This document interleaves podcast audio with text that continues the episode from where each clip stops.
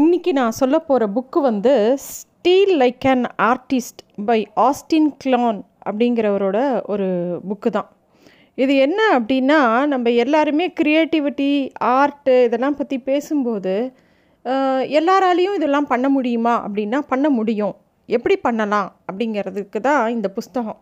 ஒருத்தர் வந்து எனக்கு நல்லா வரையணும்னு ஆசை பெரிய ஆர்டிஸ்ட் ஆகணும்னு ஆசைன்னு சில பேருக்கு இருக்கலாம். சில பேருக்கு நான் ஒரு பெரிய எழுத்தாளர் ஆகணும்னு ஆசையாக இருக்கலாம்.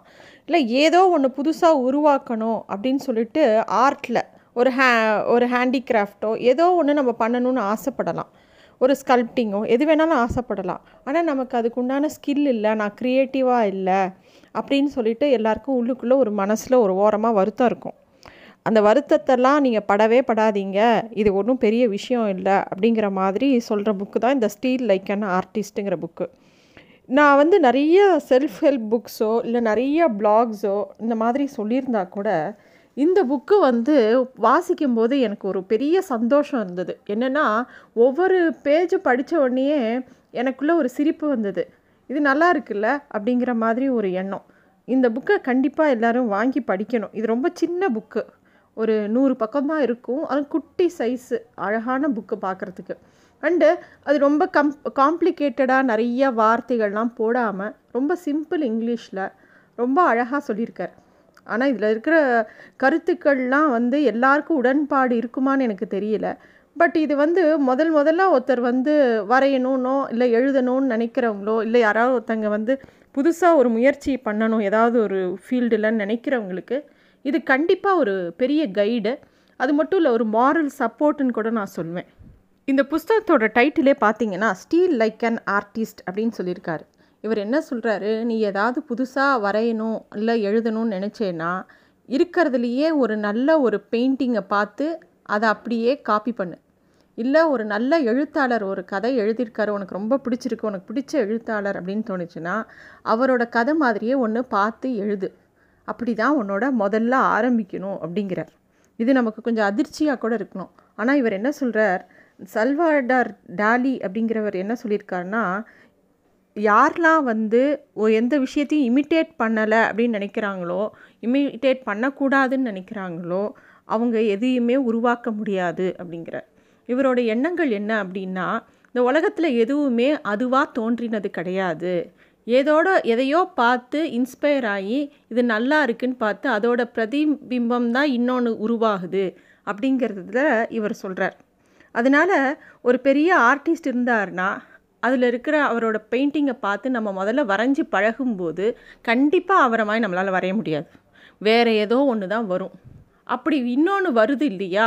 அதிலிருந்து தான் உன்னோட க்ரியேட்டிவிட்டி ஆரம்பிக்குது அப்படின்னு சொல்கிறார் இந்த பு புஸ்தகத்தில் ஒரு பத்து மினி சாப்டர்ஸ் இருக்குது குட்டி குட்டி சாப்டர்ஸ் தான் எல்லாமே.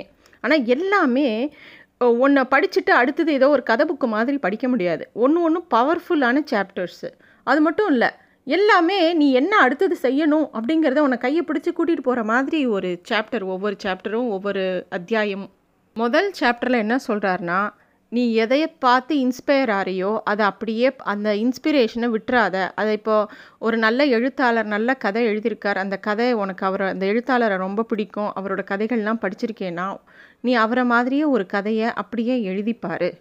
அப்படி எழுதும்போது தப்பு கிடையாது. அது பேர் காப்பி அடிக்கிறது கிடையாது. இது வந்து இப்போது நமக்கு பிடிச்ச ஒரு லீடரையோ இல்லை நமக்கு பிடிச்ச ஒரு ஆட் ஆட்களையோ பார்த்து நம்ம அவங்கள மாதிரியே இமிட்டேட் பண்ணி பார்ப்போம்.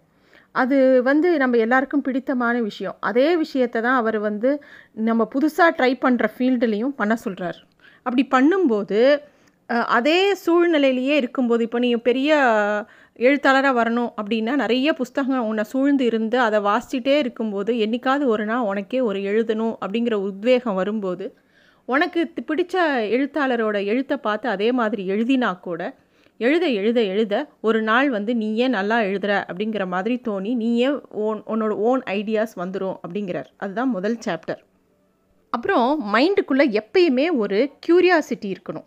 ஏதாவது ஒரு விஷயத்தை கற்றுக்கிட்டே இருக்கணும் நம்ம அப்படின்னு இருக்கணும். தப்பு செய்யறதுக்கு கவலையே படக்கூடாது. ஒரு விஷயம் தப்பாக ஒரு வரையறீங்க அது கோண மணலாக போச்சா அதை பற்றி கவலையே பட வேணாம். அதை வச்சுட்டு அடுத்து இதுக்கு போயிடலாம்.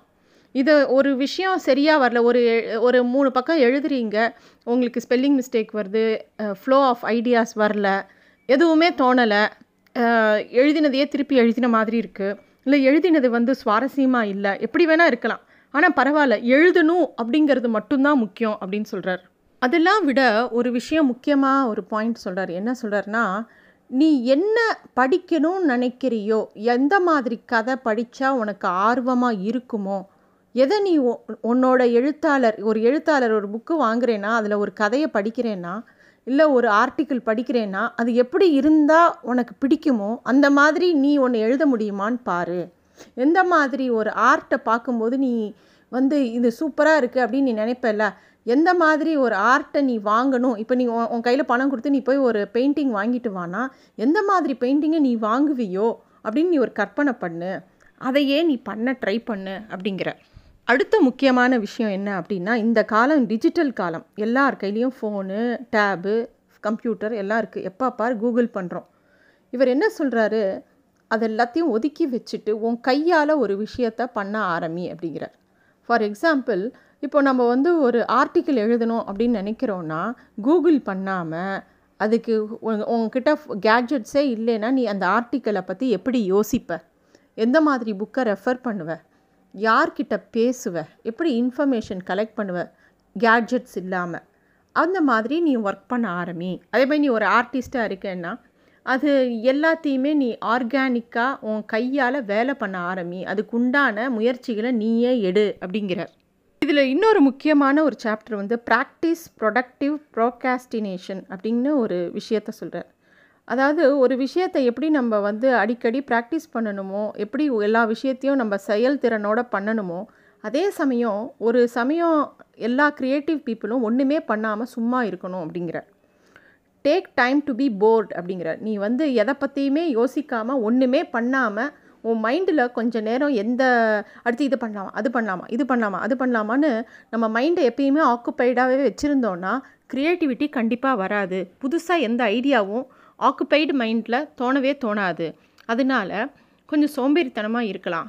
எதை பற்றியும் யோசிக்காமல் இருக்கலாம்.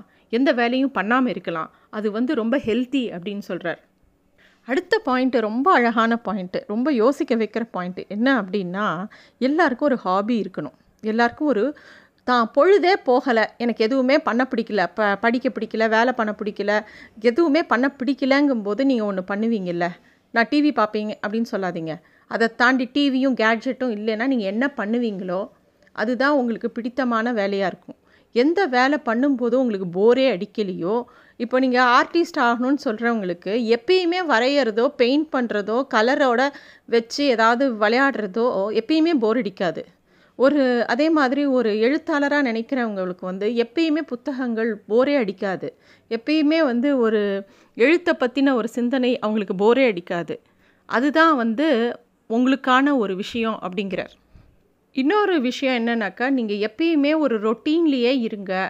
ஆனால் ஒரு விஷயத்தை புதுசாக பண்ணணும்னு நினைக்கும்போது அந்த ரொ ரொட்டீனை விட்டு ஏதாவது வேறு ஊருக்கு போயிடுங்க இல்லை வேறு சூழ்நிலைக்கு போயிடுங்க.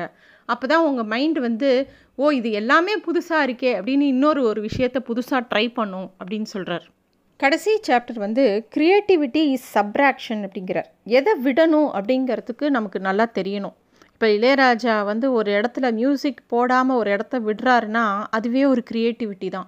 அவர் மியூசிக் டைரக்டர் அப்படிங்கிறதுக்காக எல்லா இடத்துலையும் அவர் மியூசிக் போட மாட்டார். எந்த இடத்துல சைலன்ஸ் இருக்கணுமோ அந்த இடத்துல அந்த மியூசிக் சைலன்ஸ் தான் மியூசிக்கே அதை தான் நம்ம அனுபவிக்கணும். அது மாதிரி சில எழுத்தாளர்கள் சில வார்த்தைகளை நம்மளோட கற்பனைக்கு விடுவார் விடுவாங்க.